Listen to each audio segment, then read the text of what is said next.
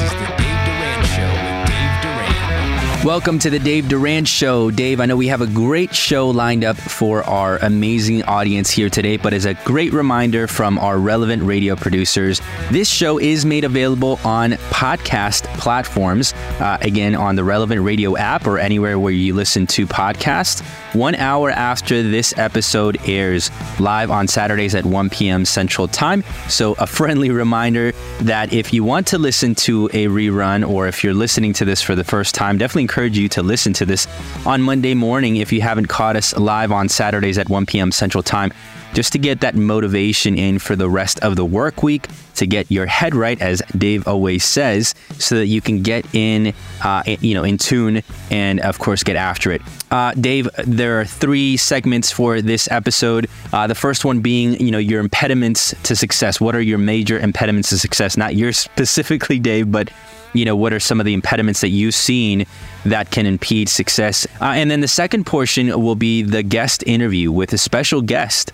Uh, guess who? It's Tom Monaghan, uh, founder of Ave Maria University, and of course, a little known pizza empire known as Domino's Pizza. You know, Dave, one of the best insights that I got from this interview was seeing how much he had accomplished, yet he felt like he could render more onto the Lord.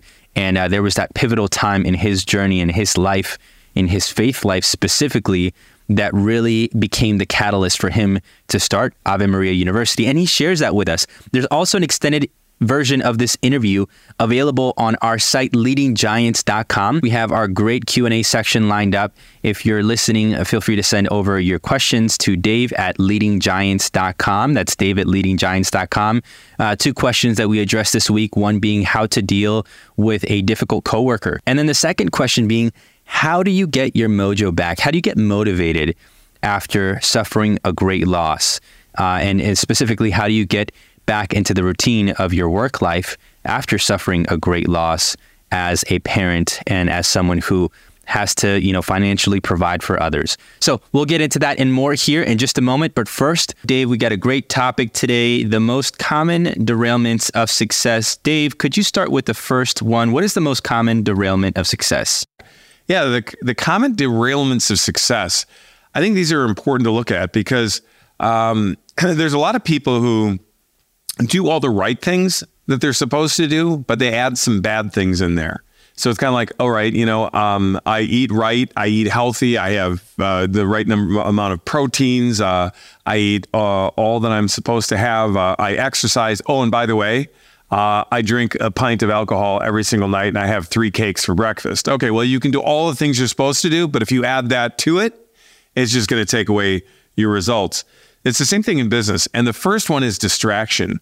There's a lot of people that are very distracted. They wake up and instead of getting directly focused on what they're supposed to do, uh, they start paying attention to social media or they watch the news. They see the review from the commentator that makes them the most angry and they just start the day that way and they're agitated. And, you know, when we start paying attention to things that don't really matter, they begin to consume us and we start to reflect what that happens to be. So if we listen to angry politics, we're going to be angry. That doesn't mean that we're not supposed to be informed and we're not supposed to influence people the right way. We're not supposed to be passive about, uh, you know, the way that we, you know, uh, vote and, and influence others. But it just means there's a time and a place to do this that matters. And when you need to go to work and you need to focus, that's the thing you need to do. And that's going to heal all sorts of things, including relationships and society. Why? Because um, people want to be around people who are providing and people who are taking care of their responsibilities the right way and they're contributing. And if you want to raise your level of influence to influence the things that you're bothered by, you can do that. So don't get distracted by news, by politics, uh, an excessive uh, paying attention to things like sports or just silly reels that don't matter on social media.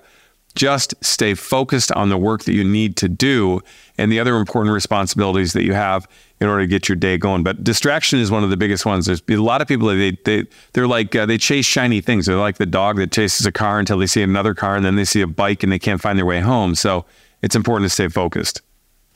Yeah, I would add to that the you know these billion dollar tech companies they profit off of your distraction. Oh yeah, right? and so it's it's tough, but at the same time, to your point, yeah, it's important to stay focused. Uh, what's the second one? I know you mentioned uh, and you've mentioned in the past you know, stress being a factor. How, how does that pertain to this particular derailment of success? You know, it's disproportionate stress. By the way, I like what you said about tech companies because they are professional interrupters and they're also professional stress makers because they know that there's, you know, there's kind of a dopamine uh, reaction to seeing these things. And if they can kind of get you addicted to these things, it's the only way you can calm yourself down for a little bit. I mean, it's an interesting thing. You know, nicotine, uh, alcohol, drugs, these things cause anxiety unless you're on them, in which case people will relax for the moment and then they go away. It's the same thing with distractions and news and stuff. So if there's a dis- disproportionate stress, why do I say disproportionate? There's going to be a reasonable amount of stress that takes place in anything. I mean, you know, um, stress is the type of thing that just reminds us we need to get something done. You feel a certain anxiety because there's an unfinished job, so you finish it. Uh, there's a certain anxiety because you might need to run to somebody's aid or comfort somebody in a relationship, so you do it. Uh, there's a client waiting for you, and you have an appropriate level of stress that drives you to action. What is a disproportionate stress? It's making things too big of a deal. And people do this quite often. They have a hyper focus on something. You know, you've heard me say it before, but it's true. If you were to train for the the Ironman, which includes you know a, a couple miles swim, right, and the main Ironman, the one the one that takes place in in Hawaii, if you were to train for that by watching shark attack videos, you would never do the Ironman because you're focused on the wrong thing, which is going to cause anxiety. So we need to focus on the outcomes that we want, not things going poorly. I always laugh that the the number one responsibility for entrepreneurs, brand new entrepreneurs, is uh, is to get to their to do list, and on their to do list, the first thing they have is stress. you know, and it's like they're committed to it. You know, they'll wake up and they'll they'll just worry, and then they'll maybe do a little bit of like lead generation, and then they'll worry, and then they'll redesign their logo, and then they'll worry, and then it's lunchtime, and they might think, well, I should probably shower, so they worry, and then they shower, and then they come back and they think, well, I should probably have a better chair or printer, and they think about that. These are like the solopreneurs at home, you know and then they're like, well, what if my business doesn't go well and I don't make a sale? And then they imagine being thrown out of their house and their kids, you know, impoverished. And it's just the wrong focus. You just have to wake up and do it. Go to work and make it happen. And when we push these things aside and we just put the right proper images in our minds, we can get there. One of the differences between people who are highly motivated and people who aren't is that they do have the ability to put the right pictures in their mind and go after those pictures. You can deliberately do this and uh, and stop um, taking the wrong track until this is what people do. So, you know, if you if you have a storm and there's a farm field and you now drive your truck or tractor through the farm field. This is the Wisconsin kid in me from growing up, okay? And now the the the storm is over, the sun comes out, and those ruts that you put in the field dry. They become very, very, very hard to drive around. And you take that same truck or car in that same path, and those ruts push you into that same path, and you're kind of stuck in it until you can reshape it. When we have bad images in our mind that distract us or make us stress out, we start to build these ruts. So it's more difficult to get out of them. And you have to have a little bit of patience with yourself, knowing that you have built these ruts. And so now you need to chop them down with a shovel or wait for more rain so you can drive through and put new ones in there. But no matter what, you need to be deliberate about it, knowing something's going to suck you back into the other way until you've rebuilt those ruts and those habits. So it's an important thing to do to stay focused and to reduce disproportionate stress. What about the inability to see progress? How does this play into, you know, success? This is a huge thing. The reason this is a derailment of success is because progress is one of the biggest motivators for human beings. When we do something, we know we're getting somewhere, we, we can do well with it. The problem is we're very bad at measuring our own progress. We have a tendency to be pretty hard on ourselves, but other people can usually see our progress and we can see other people's progress. And uh, and so it's important for us to be able to first of all measure things. You know, what is it that I'm trying to accomplish?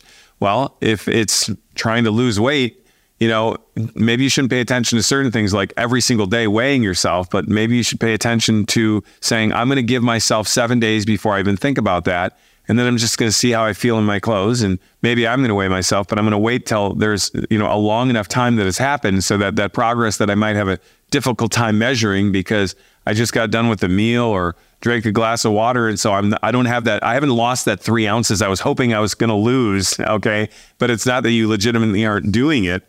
Um, so you don't pay attention to the wrong things. You have to measure your progress. See, if if let's say you want to make more sales, which is a big part of being an entrepreneur, and see solopreneurs and entrepreneurs, unfortunately, the number one salesperson in most small and medium sized businesses is the CEO. So they're kind of stuck in that sales role. Until you build an organization where you can escape that, you you're always going to feel a little bit like an employee. Um, but if you do want to escape it, you have to measure it. You have to say, how many calls do I need to make in order to get in, in, front of how many customers? How many customers do I have to meet in order to make a sale? How many sales do I have to meet or make in order to have a certain amount of profit? And if you if you can't pull that backwards and say, okay, well, it requires this much activity to get this outcome, then you can't measure it. But if you do that, you can measure it, and even before you get the actual outcome, you can know you're making progress and that progress matters.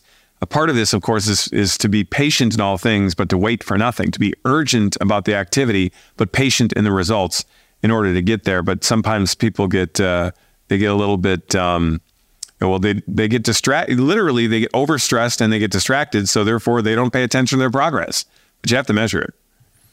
Yeah, and um, you know, there's there's two that maybe correlate with one another, and and I'd, I'd love for you to break them down uh, further. But you know, ego or pride, and then failing to ask for help, just seem to to kind of be uh, two deterrents for success. What are your thoughts on that?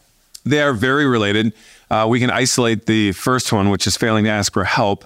Uh, failing to ask for help does happen quite often because of pride. No, I know how to do it. I can do it. I don't need help. Um, but one of the other reasons that people fail to ask for help is because they don't they don't exercise you know personal self agency. They they just say, well, I don't know anybody who could help me, and so by default they move into kind of a victim pity position, saying, well, if I knew people that could help me, I would ask, but I just don't know anyone.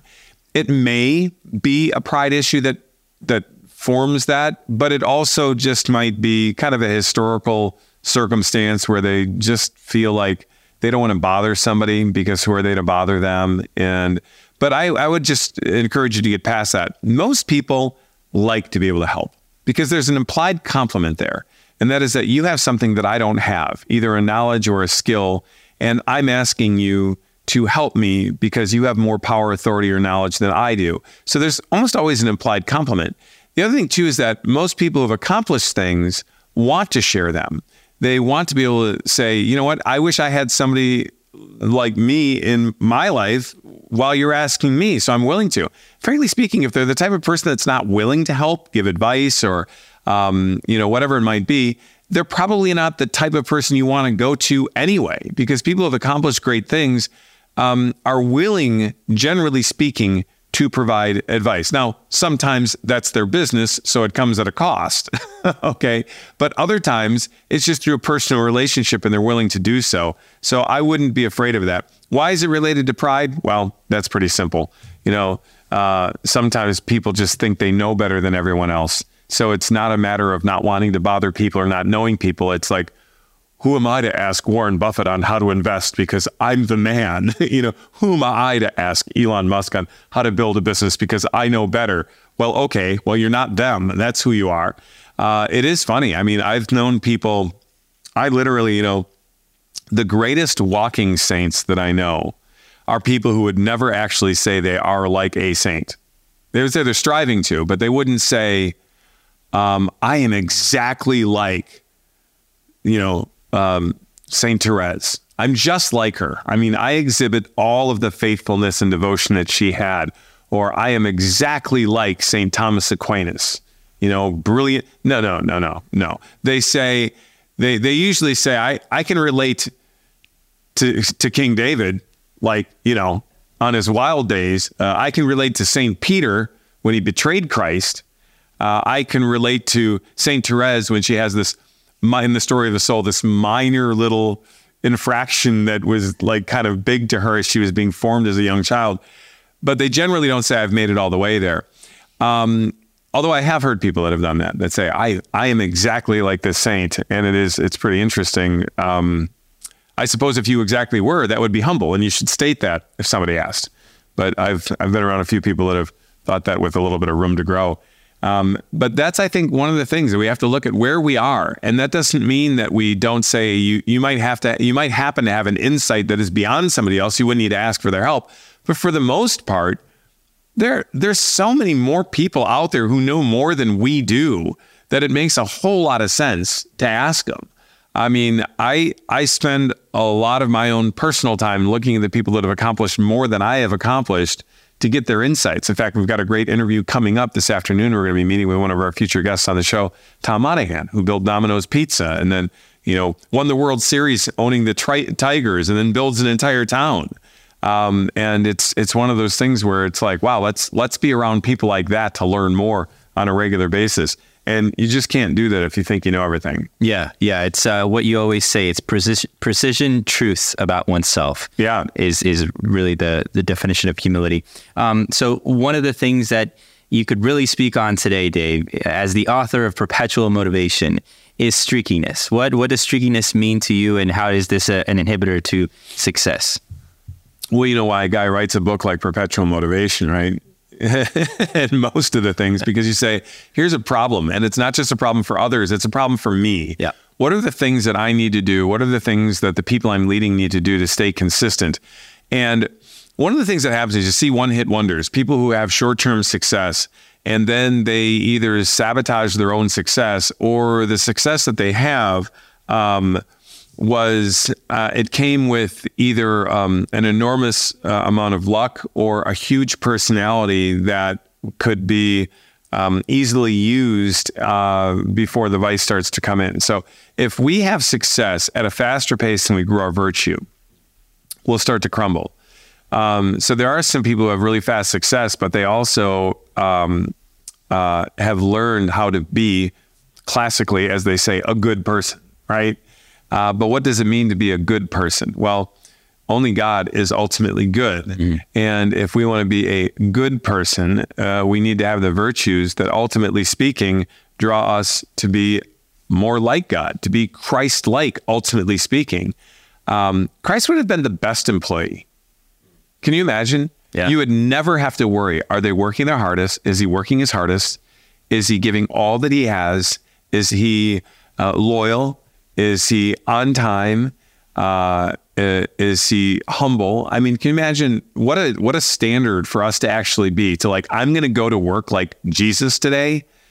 I mean, none of us could live up to it, but we certainly should try. And that's one of the reasons that he gave us the saints, right? Because you know, St. Paul calls himself the chief of sinners. I mean, I don't know how this particular saint who was so abundantly holy and was willing to sacrifice all the things that he did, including you know, the persecutions and let alone a shipwreck and do all these things for Christ, but yet he calls himself, you know, uh, a sinner. But one of the reasons I think those things are good, and, and even St. Augustine's The Confessions, is because um, we can relate to human beings who have sinned and that um, want to live perfectly in order to get great things done. And if there's if there's something about them, they really aren't streaky. Usually, at the point that they have a conversion, it, it's not hundred percent they have to work through themselves. But the one thing that's different between a, a person who is streaky and a person who has a perpetual success is is not necessarily always the results, but it's the commitment to those results. It's the commitment to the behaviors that lead to the results. But they'll have failures along the way. The streaky person actually goes from vice to virtue to vice to virtue, or emulated vice, really, uh, I should say, actual vice and emulated virtue. It's generally speaking not authentic virtue. It's more like a virtue signaling when they have it. But they'll go up and down, up and down, and it leads to longer levels of streakiness. Whereas the person who is committed to great things might make the sale that day or recruit a great person or open a new division. And then the next week, they might not have the same sort of results, but they're right back at it quickly because it wasn't their vice that brought them away from it. it just happens to be that business is a little bit like golf. Sometimes your shots are going to be good, sometimes they aren't. You just have to keep coming back at them. We'll be back after this short break with our guest, Tom Monaghan. This is the Dave Durand Show on Relevant Radio. This is the Dave Durand Show with Dave Durand. Welcome back to the Dave Durand Show. Dave, what an incredible opportunity to sit down and listen to both you and Tom as you interviewed him for a little over an hour and hearing his story, he- hearing him share his story of when he was a child and all the adversity that he faced early on. And then, of course, you know, as he grew up and, and, and grew older and founded Domino's Pizza. Uh, and even then, amidst you know the tangible success that he received, that he felt conviction in his heart that you know even even amidst him practicing his faith very fervently, going to mass daily, and praying three rosaries a day, uh, Dave, that he felt that conviction in his heart that he, you know, he said he wanted to do more. Yet, you know, it wasn't enough that you know he was already building this great pizza empire, but you know he really felt called for more. And I think that that is a lesson to all of us that what little or what great you have, that there's always an opportunity to give and render more to the Lord. So, without further ado, here is Tom Monaghan. That's incredible. So, so now you know you've got a lot of things going on. You're building your pizza empire. You own a professional team. How long did you hang on to them? Uh, nine years. Nine years. So you sold them in 80, 92. Okay, you sold them in 92. Now, um, you, you would have to edit this if, if I'm wrong, but that's not the biggest part of your story. All of that is what is leading you to the biggest part of your story. And, and that's kind of where we sit now. You, you had done all these things, but for a greater cause and you're motivated by things that are way beyond a private plane and a big house. They are things that are eternal. So tell us more about where that led you and why we sit where we sit here today. Well, when uh, things finally hit, it was all at once. I mean, I thought I was ready to handle success. I went to mass every day, said three rosaries every day, you know, and practiced my faith. And, um, but uh, um, I, I uh, thing you know, I'm spending water like money like water. Uh, a lot of planes, the yachts, um, uh, Pick Lodge on Drummond Island Northern Lakes here. Um, uh, I was named one of the top 100 art collectors in the country. I had the largest Frank Lloyd Wright collection in the world. I had the, one of the largest car collections in the world. I broke records one after the other. For and by the way, cars I bought. we're talking about bigger things here, but any of those stand out? What What was your favorite? Well, uh, the, uh, the the Bugatti Royale was 8.1 million dollars. Wow. That broke the record. I, I, I was first one to pay a million dollars for a car, and that was a Duesenberg. I was first one to pay a million dollars for a car at auction, and that was a Duesenberg. Um, I had about 240 some cars. Wow. Um, so I was uh, uh, traveling all over the world. Um, uh, uh, asked to be on a lot of boards. Uh, received 13 honorary degrees. Uh, speaking all over the place. Interviews uh, um, daily. Uh, well, um, um, I. I just did the national one because everybody locally heard of us anyhow. That couldn't get help. And uh, and I uh, picked up a book by C.S. Lewis called Mere Christianity, and there's a chapter in there, Pride. It hit me right between the eyes. I couldn't sleep. Uh, basically, it's saying that you don't want more than anybody, you want you want you don't want more, you want more than anybody else. That's what hit me between the eyes. Uh, I mean, I was I couldn't sleep night. I'm thinking when I was a kid, I I was never a great athlete, but I loved to play, and and I always wanted to make the spectacular play, and I risked my body to do it. And like, well, why did I do that? So someone say, "Nice play, Tom," or uh, and then I lived in a little trailer with a kid and, and old clothes and uh, we and plowing everything back in the business. Uh, and, and why did I do that? Because I'm going to sell more pizzas and make more money than anybody else.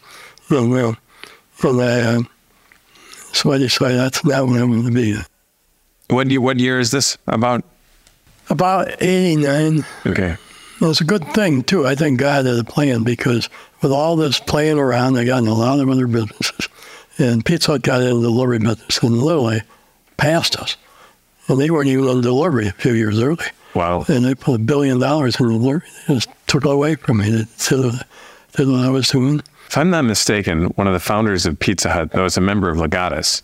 Because I sat next to him, I gave a speech in, I gave a speech at Legatus, and I sat right next to him. Uh, in Wichita? It, it was in Wichita, yeah. And I, I didn't realize because you know, he wasn't talking about it all. Then I had got done with my speech, and he said, "You know, nice, nice job." And the person sitting next to me said, "He doesn't compliment the speakers very often. Do you know who it was?" And I didn't know. And I was like, "Wow, everybody, when all things great pizza wise are here in Legatus." Yeah, the two largest uh, pizza chains in the world were started by Irishmen. Yeah, The whole business was Italian. yeah. Wow, wow. So okay, so now the, the Pizza Hut's doing well. You're going through this self-examination.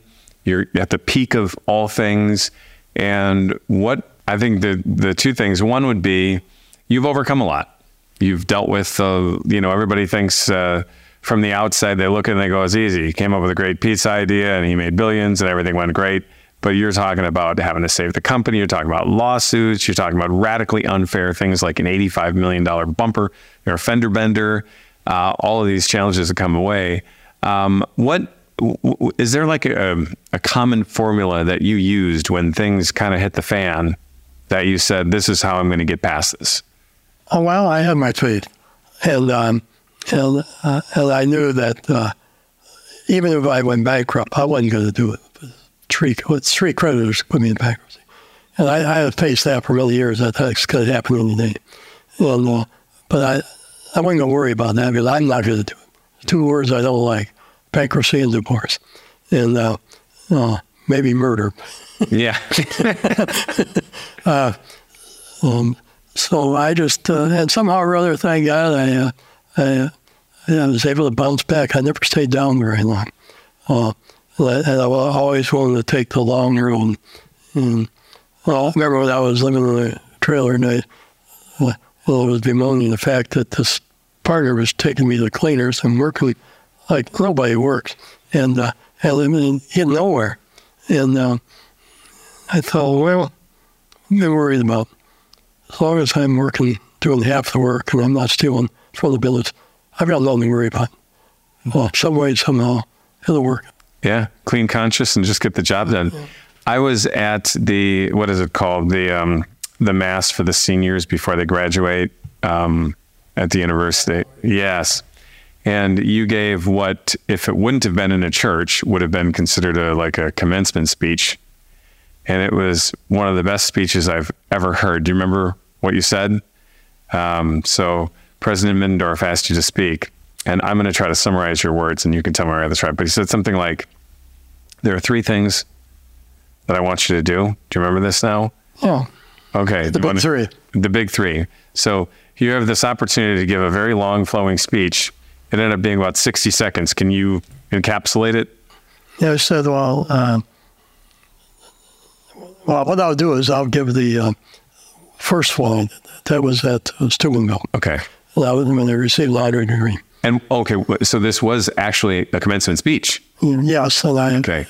well, That's- repeated it. Yeah. there. And, uh, and I worked real hard on that speech because uh, that I really thought a lot of Steubenville or Franciscan. And I'm, and I'm walking into the gym for the commencement. And I got my notes there, which I worked over and worked over months. And I just look at it and I just, oh, this is terrible. I can't do this.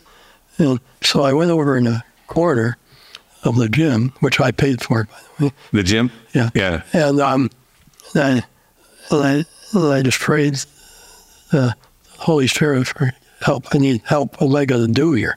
And I had to follow Mary Beth Much. Yeah. Yeah. It was uh, yeah. Spark plug. So all of a sudden, uh, I got an idea. And um, then uh, I public address. They say, uh, Mr. Monaghan, you're wa- wanted on the stage. So I went up there, calm as a cucumber. My turn came up. There's about 4,000 schools in the country, and, uh, and they all have a commencement speech, and they're, they're all good and worth listening to, but mine's better than any. In fact, it's not a speech, it's a, it's a challenge. They challenge anyone, all you graduates, uh, for the rest of your life, say a rosary. And I couldn't believe it. Yay! Oh, in the unison, yay! They're cheering, yeah. And then um, they calmed down. I said, I challenge everyone to say rosary every day. Yay! then uh, then uh, they calmed down. I said, I challenge everyone to go to confession at least once a month for the rest of your life. Yay! And then I said, if I have to explain why that's important, you wasted four years here. Thank you very much. Isn't that incredible? Yeah, and you said the same thing. Yeah, yeah. That, and there's there's the, the big three: daily rosary, monthly confession, and daily mass. And that's like the greatest way to wrap up this interview. I mean, it's like all of that. Here you have Mr. Tom Monaghan, this iconic figure. Tell us about graduating from from university to go become something great.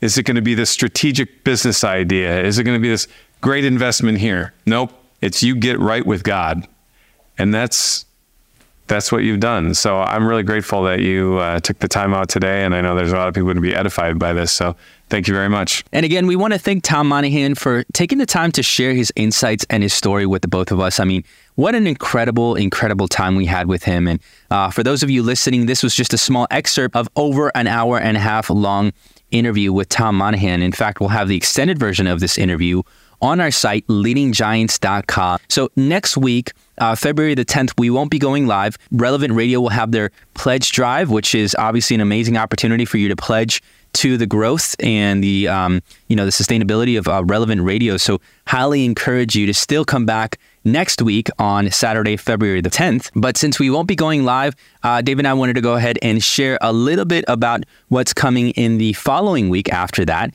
uh, which is an interview with Kevin O'Brien. Kevin O'Brien being the CEO of Best Version Media. Uh, he shares a bit about his involvement in launching Men of Christ and how that's played a pivotal uh, role in his own faith life, but also in the community at large. And, you know, we, they've seen an increase in vocations and how important it is for, you know, men to really be fed in their own spiritual lives. So I definitely encourage you to check out this quick snippet with Kevin O'Brien. But one of the things that I do, I talk nice behind your back uh, my, my jokes are face to face, just so you know.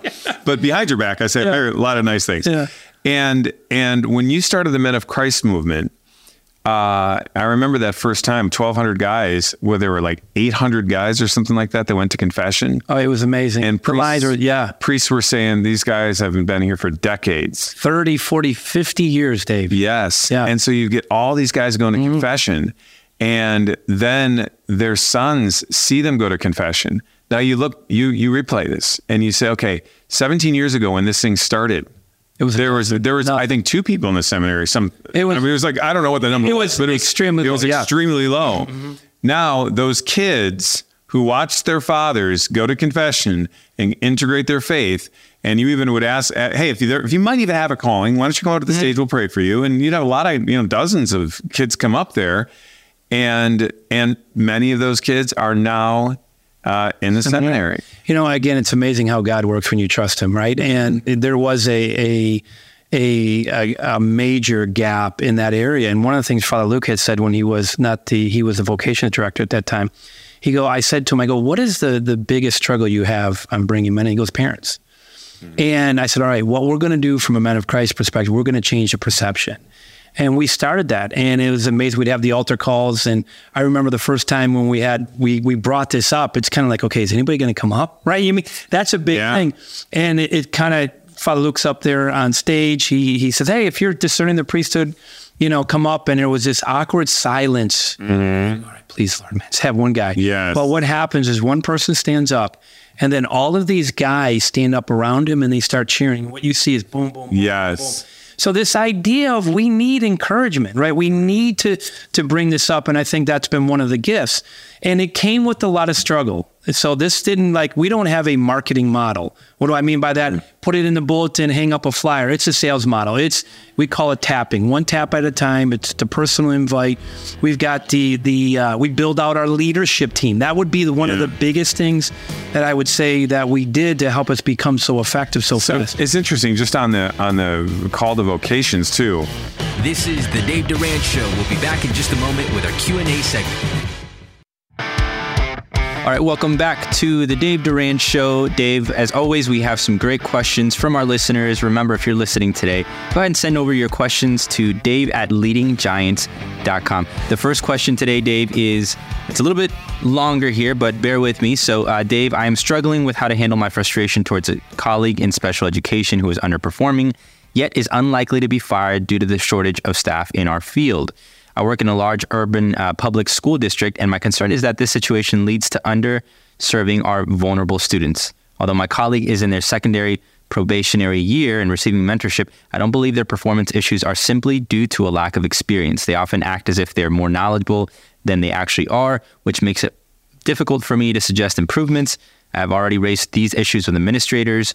How should I deal with grudge holding, um, with holding grudge, or lack of forgiveness in a situation where a colleague is underperforming and very unlikely to be fired for underperforming? And more specifically, how should I deal with these things in a in a helping profession where the colleague's performance results in a vulnerable population of people being underserved? What okay. are your thoughts? It's a great question. By the way, my, my mom was in special education. I'm actually quite familiar with uh, special ed in uh, kind of a couple of peripheral uh, ways. Uh, the answer to the question for you is similar than it is to everybody else. So I'm gonna I'm gonna I'm gonna lead with kind of the blunt force answer, which I am a little hesitant to do because the nuances to these sorts of things and the heart involved in this are so so real and so good, and the frustration comes from such a good place. So I, I do want to at least say that I acknowledge it and I want to get to that place. But but here's the blunt force answer.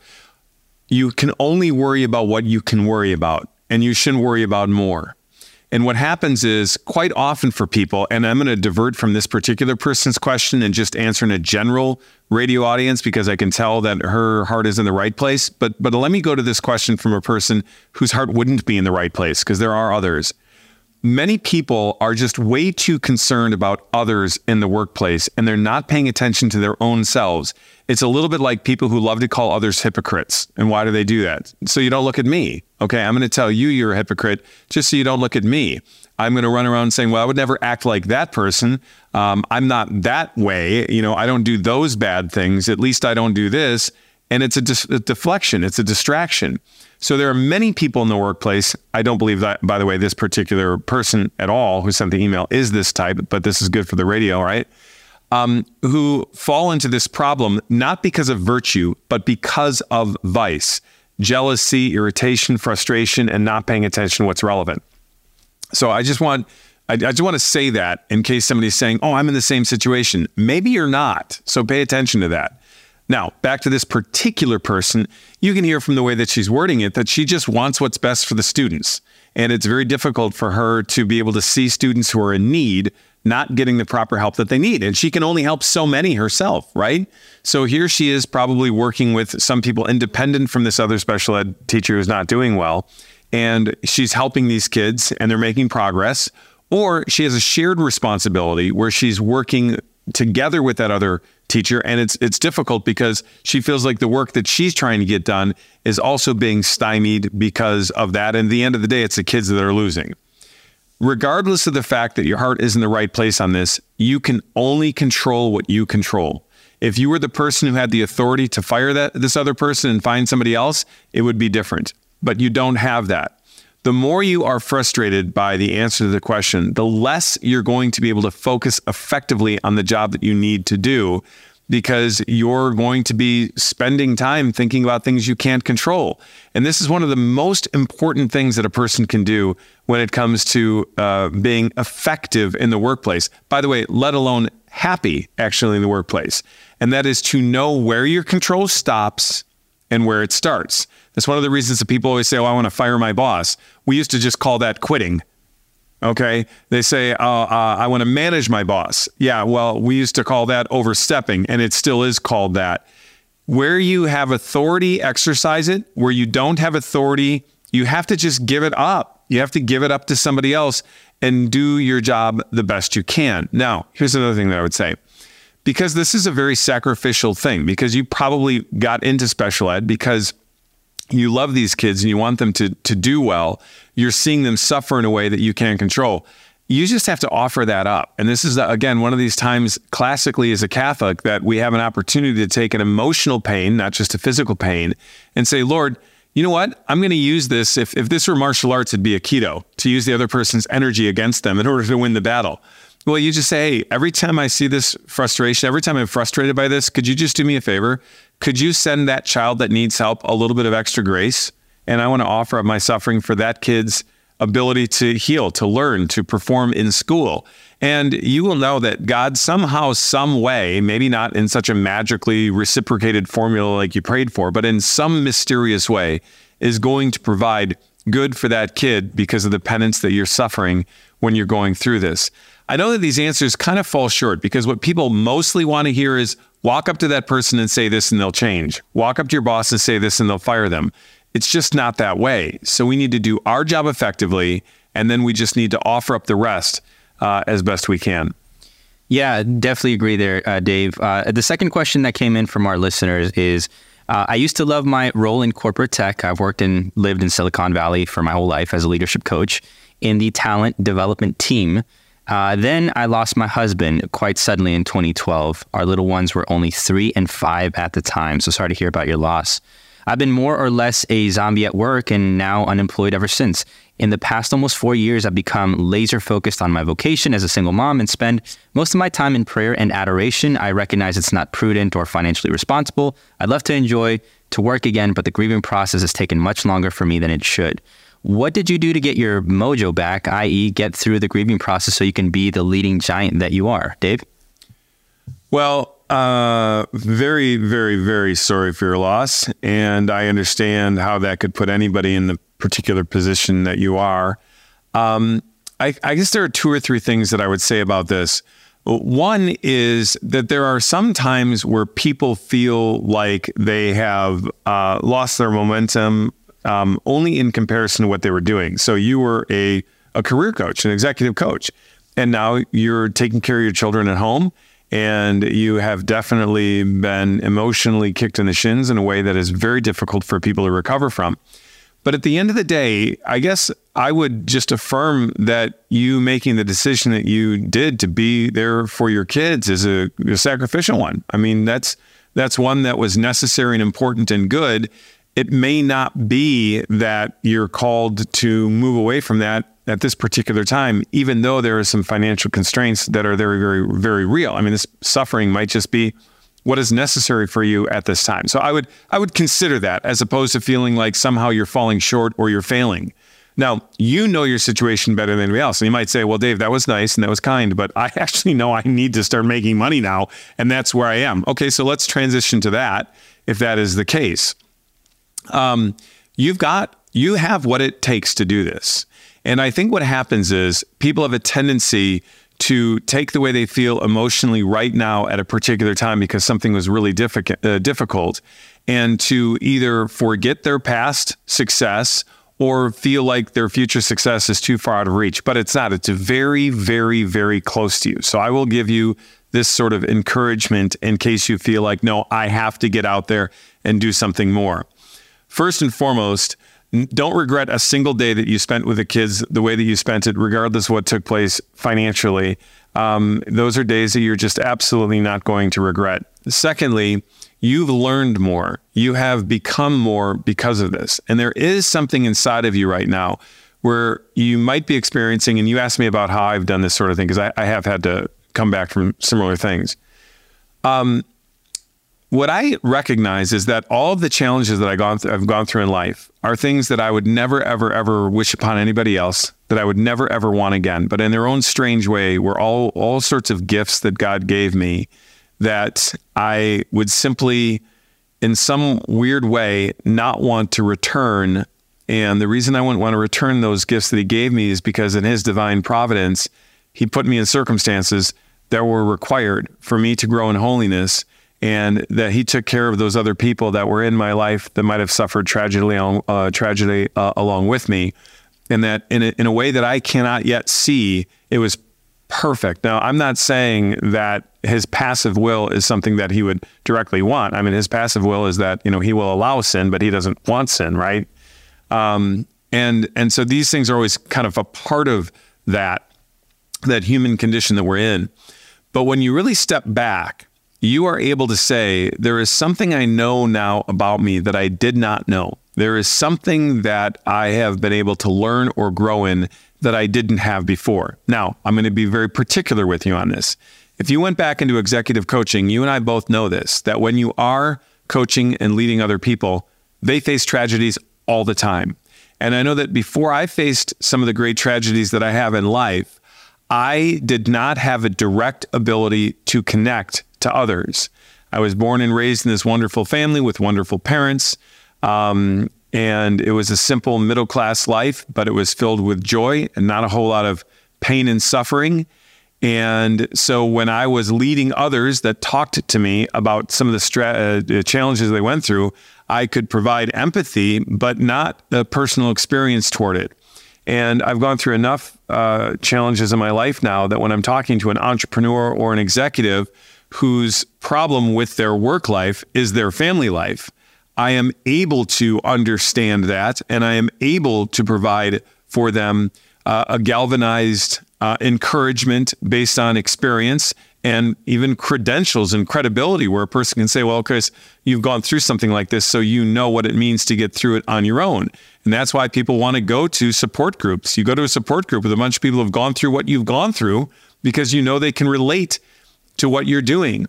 And I was shocked when I started leading organizations uh, at how, how many of the challenges that people had professionally had nothing to do with anything professional and everything to do with their own personal life, their virtue versus their vice, the challenges that they're facing, their relationships, their strain, their health.